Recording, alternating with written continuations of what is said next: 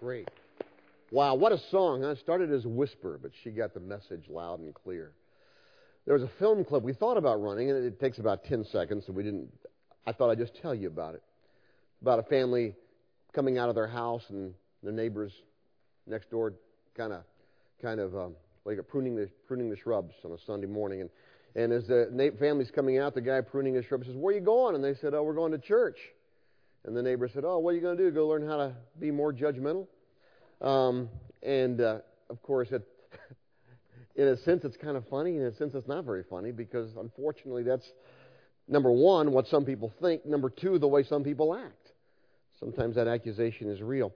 One of the things, and we're in this series, 10 Things That Make the Church Cringe, or tackling these tough issues that we'd rather avoid. One of those things is do I have to be judgmental to be a, a follower of Jesus or a, a Christian or to be righteous?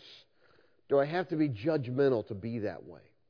Um, obviously, I think you know the answer to that, but uh, it's a rhetorical question, one that I want you to think about.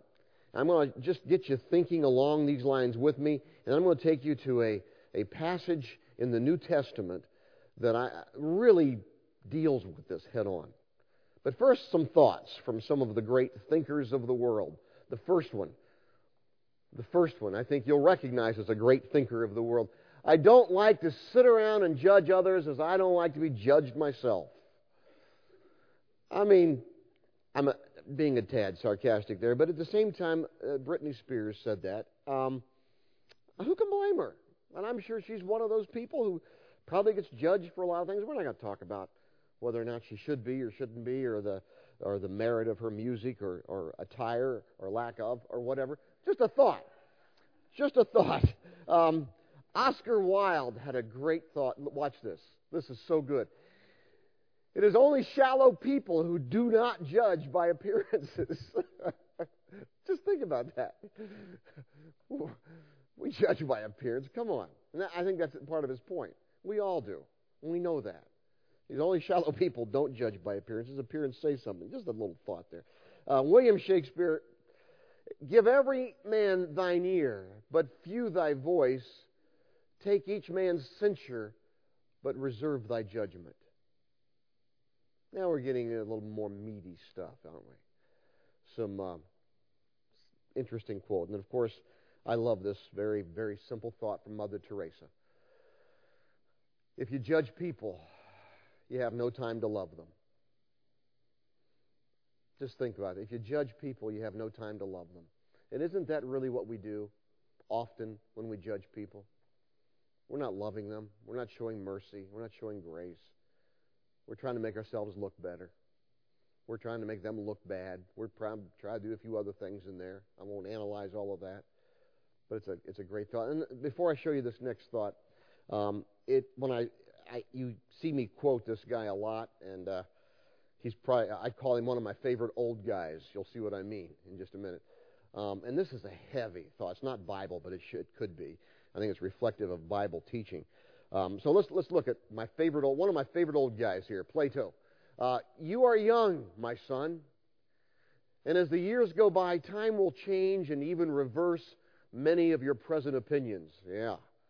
Refrain, therefore, a while from setting yourself up as a judge of the highest matters. Just reflect on that a minute. You are young, my son.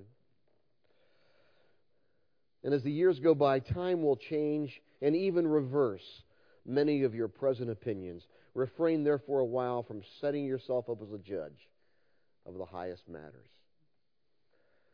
I wish I'd read that about 25, 30 years ago.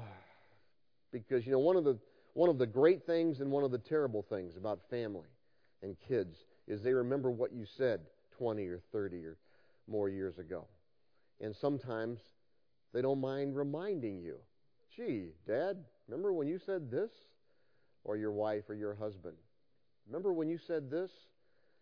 That's why this is really some good wisdom here. And I can tell you one of the one of the reasons that and you hear me say this jokingly for the most part uh, when I'm always, I'm always saying, oh, if you're not 30, you don't know nothing. Mostly that's a self condemning remark because I'm thinking of the, some of the things that I said and some of the opinions that I formed. not just before I was 30, before I was 40, before I was 45, before I was 51. Um, um, so many times, and I look back on some of those things, particularly in my 20s and 30s, especially some of the opinions that I formed, and some of the things that I said, and some of the people that I treated in certain ways because I was making a judgment. I want to go back and undo that sometimes. I just want to go back and undo that. And that's why I often say that. So those of you who are under 30, when you hear me make remarks about, oh, if you're not 30, you don't, that, I'm talking about me at that point, okay? And I'm joking about you because some of you got that down a lot better than I did, so I understand that. But I just love that thought from Plato. Well, understanding that, and to better understand and to better expose and better remedy this deadly poison, which is what it is, that we call judgmentalism. Um, I want to look at a story that Jesus told. And the neat thing about this parable and this story that Jesus told is that it's a very popular story. I, I, doubt that there's anybody here who hasn't heard the term in one form or another in their life about the story of the prodigal or the prodigal son or, or something like that. I mean, it's become a part of our Western vernacular. The, the prodigal son and the story of the prodigal son. One of the really cool things about this story is many of us, me included, for much of my life, misinterpreted it because I didn't apply it to myself. I applied it to a whole bunch of other people. You'll see what I mean. Hang on to that thought. Let me just take you there, get you to think along these lines with me. And uh, we're, before I do that, I want to. This is the Rembrandt painting of, uh, which is in the Hermitage in St. Petersburg, Russia.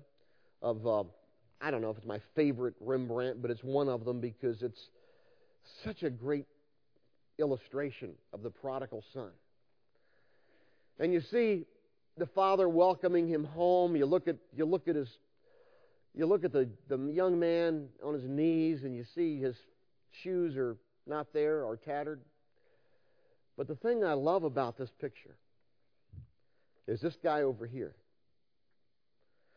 Because in Rembrandt's depiction, this guy over here, that's the older brother.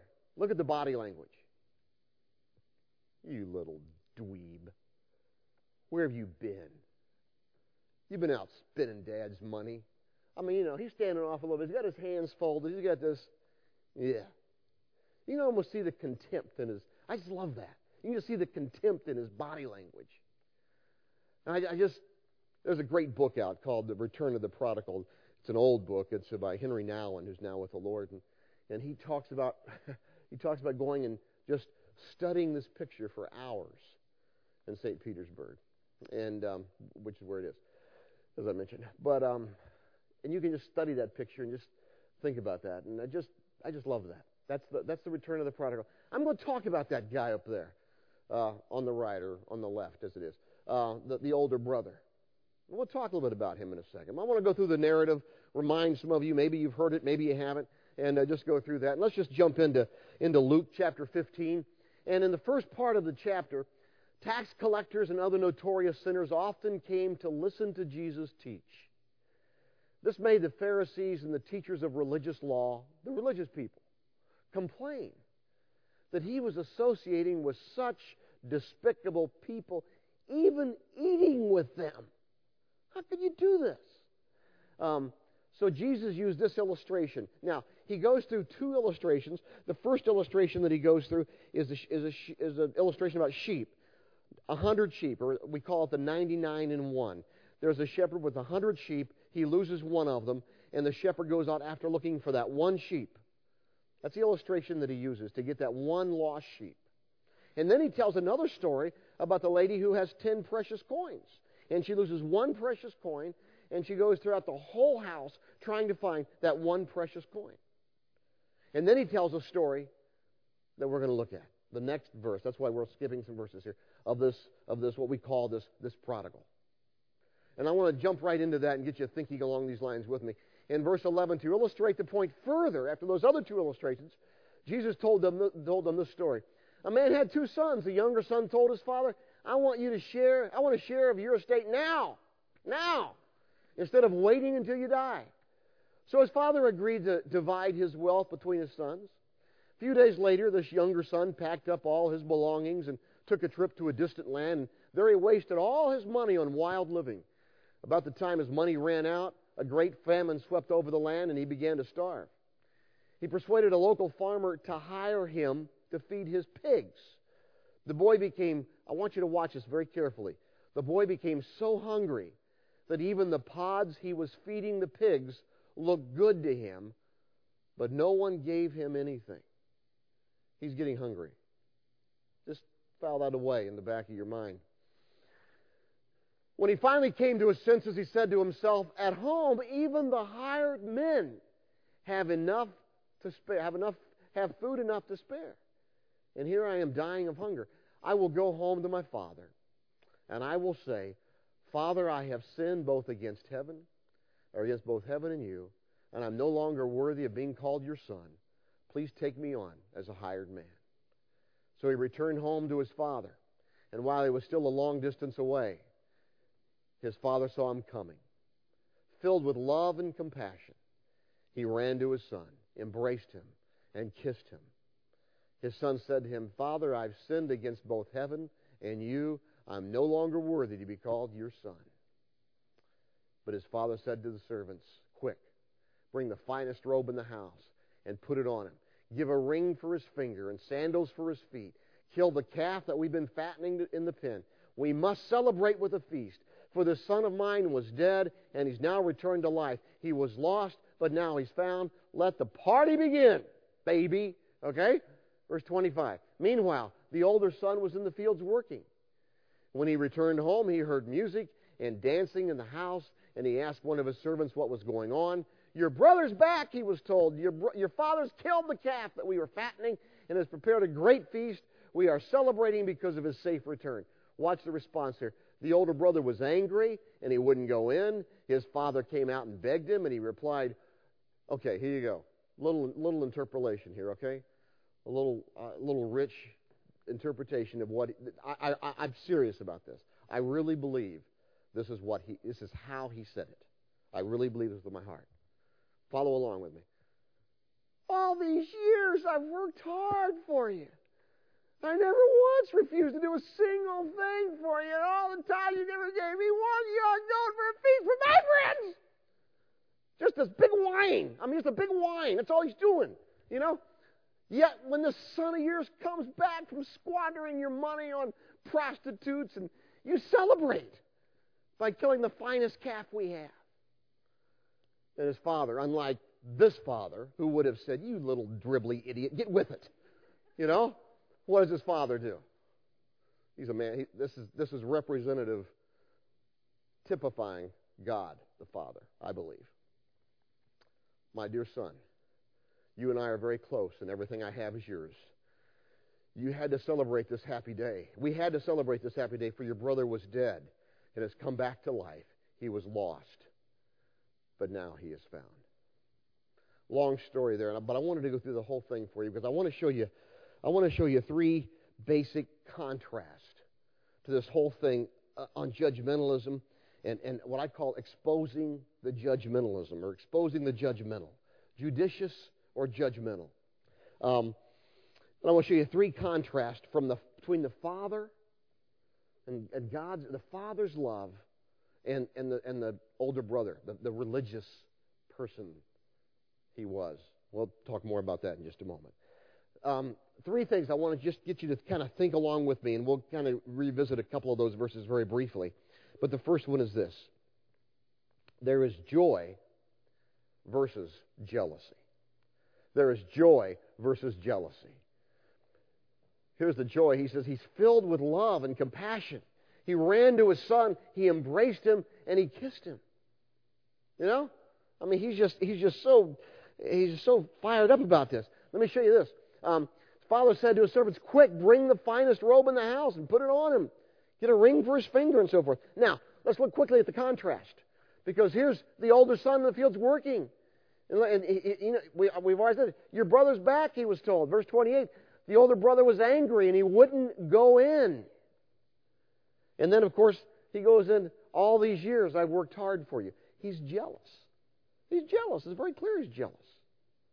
Let me just make a statement here and get you to think with me a moment.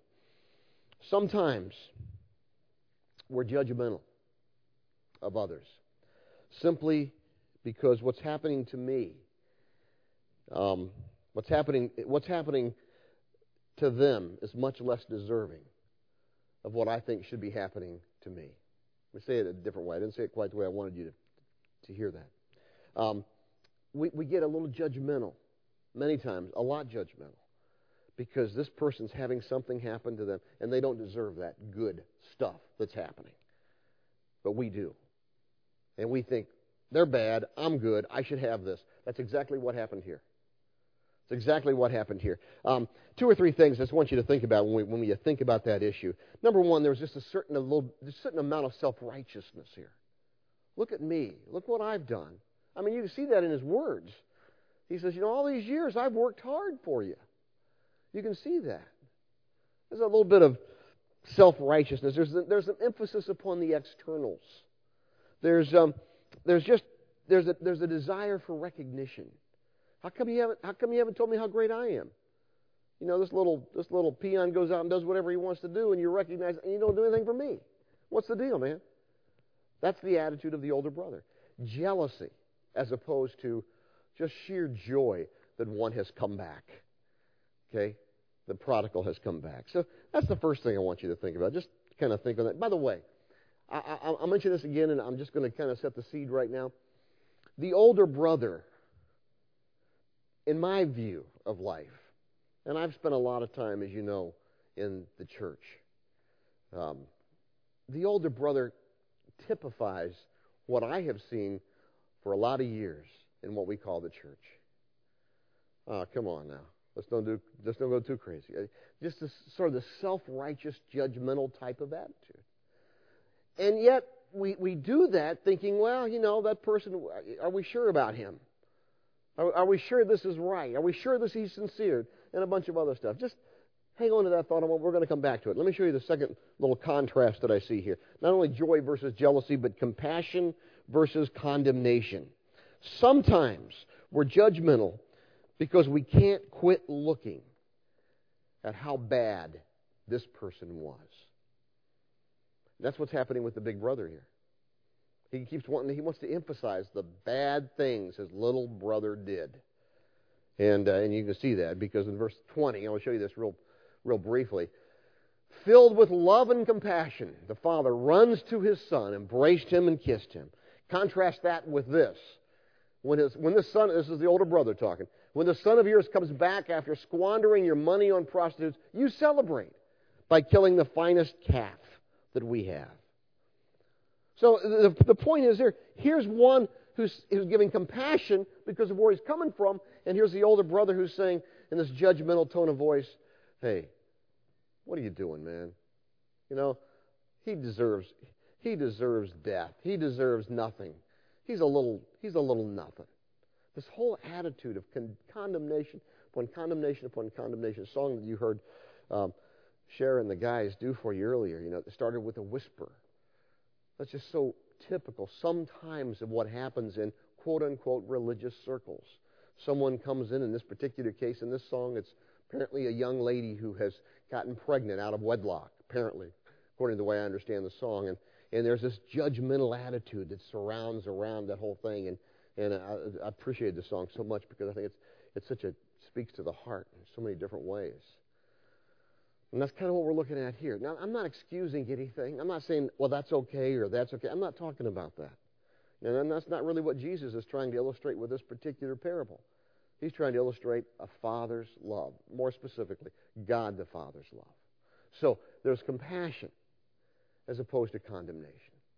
We saw it with Jesus with the woman that was caught in adultery. Jesus never thought that was okay. But what does he do? He says, he, expressed love and grace to her, fought off all the stinking religious people. And he said, Now go and sin no more. In a loving, gracious, just wonderful way. Let me show you a third contrast that I want you to see very quickly. Party animal versus pinhead, okay? By the way, just in case you're wondering, I get I get um I get a little grief sometimes for coming up with these words. That's Steve's word. I just want you to know that, all right? It's a good word. It's a good character. Well, you kind of came up with it, sort of. Give you credit where credit is due. Um, This guy's a pinhead. I mean, he's just like, he's not getting the big, getting the big picture here. Because here's what happens, and I want to show you the verses. Sometimes we're judgmental because we think we have to, to make a stand against sin and against sinful people. And in so doing, um, we lose the joy of seeing someone really seek after a relationship with God. Sometimes we think, oh, I got I got to take a stand here. I can't accept. This is wrong. This is terrible. I got to take a stand. I take a stand against this. I got to take a stand against them. that's part of the older brother syndrome here. Let me show you real quick, verse 22 again. Um, really down to verse 24. This son of mine was dead and was now returned to life. He was lost and now he is found. So the party began. The father says, let's just have a party. Let's just celebrate. He's come back. And, and, you know what? It's interesting to me how the father didn't respond. He didn't say, Well, are you sincere? How do I know you're sincere? Well, um, I'll tell you what else. You've done this, now you're going to pay for your sin. Now you're going to suffer the consequences of your sin. Now you're you sit there and you just you know we're not we're not going to accept you. You got to suffer. We're going to keep you out. We're going, you got to say you know he didn't respond that way. He, he didn't go through all those things. Nor nor did he say, you know, shame, shame, shame. You know? Uh, or, or the whole thing, now obviously we don't make people wear scarlet letters anymore, as they did in the Puritan era when a person, when a person was caught, a woman, not always interesting, it was just a woman who was caught in adultery. Only women commit adultery. Men don't, you understand. Um, at least in those days. And, and, it's interesting to me that, that, you know, it was always the women had to wear those, not the men. We don't do that anymore. We're far more sophisticated, but many times still in, in those circles that are so called religious or sometimes Christian or whatever you want to call them, we have that stigma sometimes that sticks with people like that. Sometimes the only way they can break that stigma is just to get out of some of those pathetic, pitiful little places. Um, and yet, that's the exact opposite of what Jesus teaches in this parable. The exact opposite. He says, let's party. They're back. They're back. Now, does that mean all their problems are over with? No.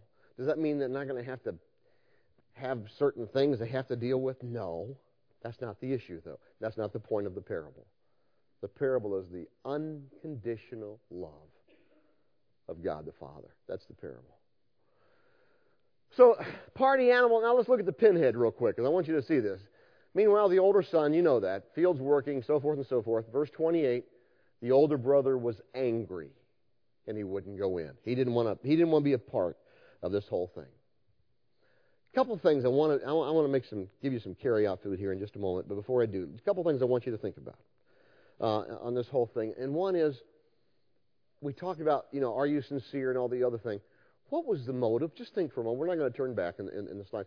What was the motive of the son to come back? Do you remember that passage? I, I, I pointed out to you at the time. Remember what he was? He was hungry. He was, he was hungry. You know what he says? He says, he says, At home, even the hired men have food enough to spare, and here I am dying of hunger. I will go home to my father and say, Father, I have. His motive wasn't even pure. That blows me away. He was freaking hungry, and he's like, I, I gotta, gotta do something. I'm going to go back and see Dad and say, Dad, here I am. And you know what? His dad didn't care. He said, Hey, welcome home. I love you. Is that a picture of God? Welcome home. Not you dribbling little sinner, but my dear son, the best for you. I love that. So, so that's, that's, the, that's the issue. That's the picture of Christ. Here's the second thing I want to show you before we get into our wrap up. And, uh, and, and, this is just we are so I got to clean it up here. We are so darn judgmental as believers. Uh, it, here, I'll just use me. I won't condemn you. I'll just use me, okay? Here I'm a guy who's been raised in the church, been known, had a relationship with God since I was about eight years old, and, and raised in the church since I was two weeks old, um, and it would have been there before that if my mom could have made it. Um, it wasn't until so what am I now? 50 something. And uh, I lose track. And, and it wasn't until less than five years ago that I realized this. And I think this is true for many of us. Because I always read the prodigal son. I always read these things, and I think, oh, yeah, there's, I know so and so, he's a prodigal. And I know so and so, he's a prodigal. You ready for this? I'm the prodigal. You're the prodigal.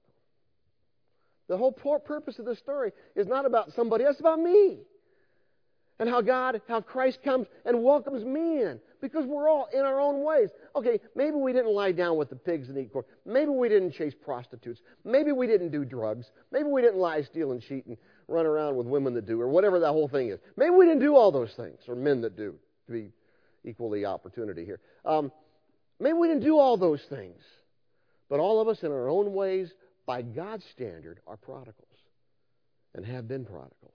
And the whole point of the story is God's love is unconditional, and He welcomes us back. Not you driveling little sinner, but my wonderful, precious child. Come in here. This isn't about child raising. This isn't about all. This is about God, the Father, and His unconditional love for His kids, for His children, for me and you. And I love this. And when I understand that, that's why I went to this particular narrative in the Bible.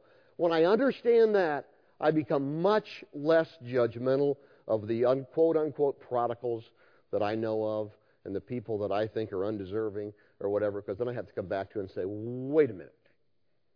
How about you, big boy? I want, I mean, let me do some. Let me do some carry out food here for you, real quick. Just wrap this whole thing up together for you. All right? Take out food for thought. Not burgers, but we'll do something better than that. First thing it's never too late, you're never too bad to come, and I will add this, to come back to God.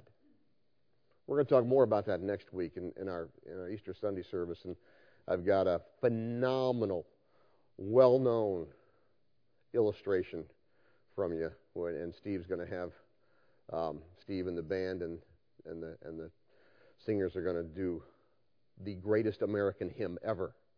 Just a little tease there for you, okay? Greatest American hymn ever, recognized as a great American hymn.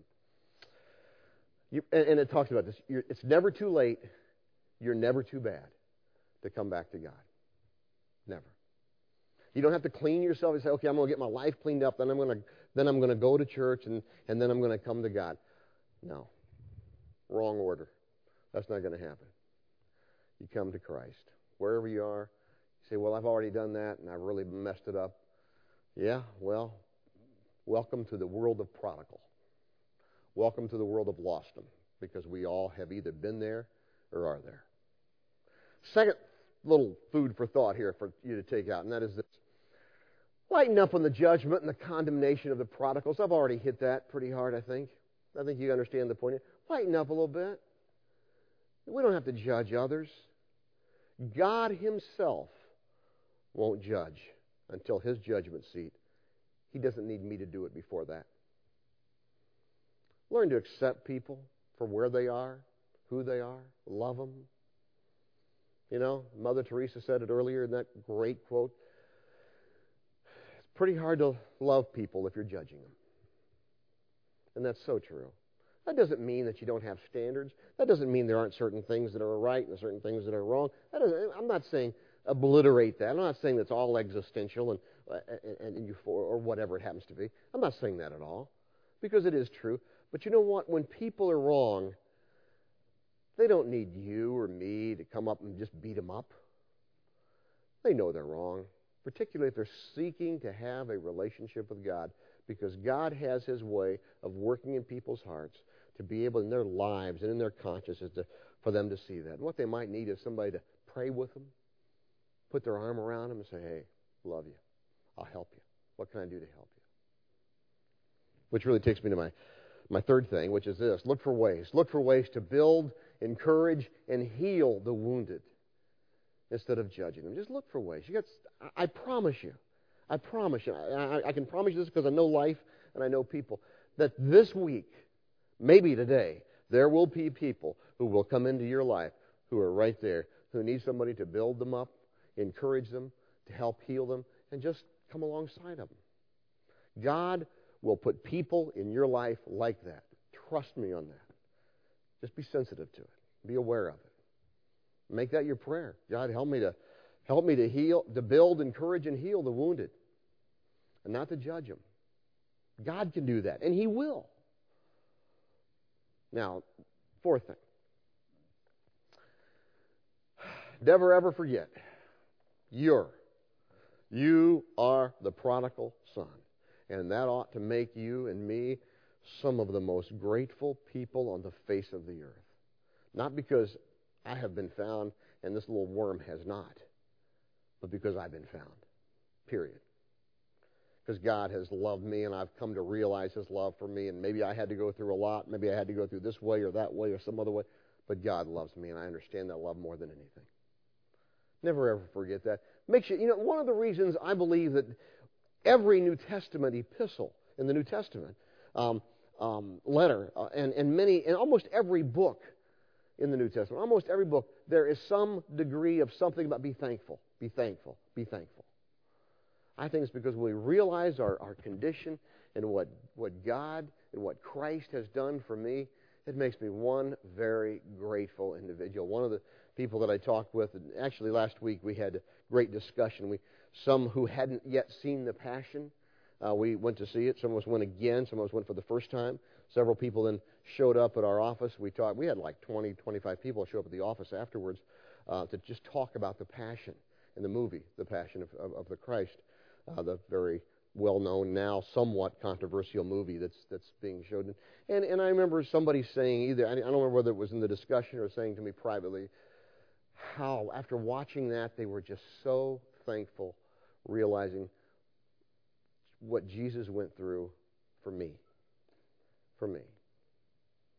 Uh, that's really good. It's not about everybody else, it's about me and what Christ did for me in that, in that context. Never ever forget that. Last thing, real quick, take with you a little carry out food. The emphasis in life should always be on the unfailing, unconditional love of our Heavenly Father. The purpose of this parable is for you to see number one, you're the prodigal, I'm the prodigal, and number two, we have a Heavenly Father who says, I love you. Welcome back. I missed you. Let's have a party. That's the emphasis. That's the message of the gospel. That's why they call it good news, which is what gospel means in English the good news. God loves you in spite of yourself, in spite of your shortcomings, in spite of your flawed personhood that all of us have. And He sent His Son Jesus to show us that. Let's pray together.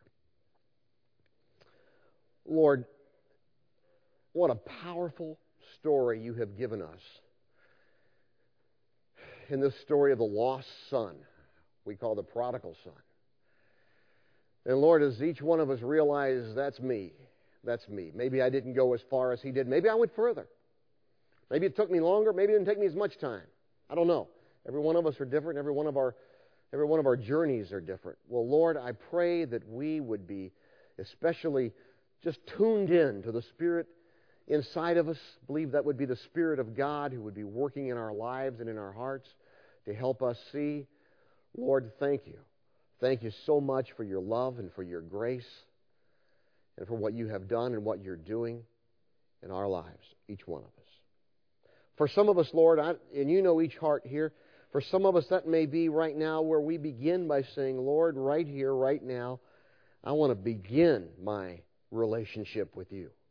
I want to I want to trust you. I want to trust the fact and the truth that Jesus came and, and did go to that, that cross crucified, dead, and buried, and rose again for me because I'm lost.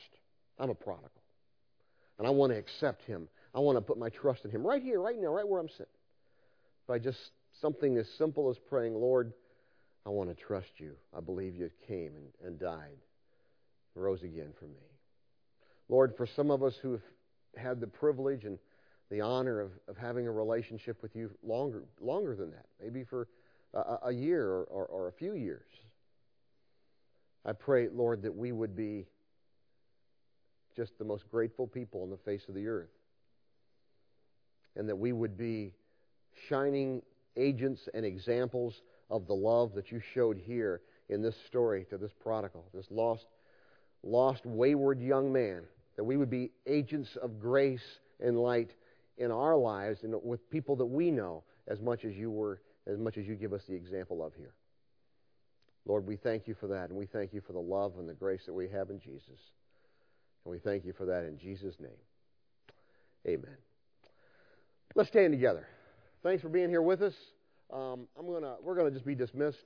Um, uh, we got plenty of, for those of you who are visiting with us, and those, even we don't have too many visitors this morning because because uh, of the time change and everything. We got a couple of them though. But we got, if you all stick around, we got some uh, stuff back here. Enjoy that. Give us a chance to meet you. Uh, for others of you, take a chance, find somebody you haven't talked to in a while, or somebody whose name you forgot, and get reacquainted and do that. And take a couple of minutes to do that. All right. Thanks for coming. Let's be dismissed. Thank you, Lord, for our time, and we commit it to you in Jesus' name. Amen.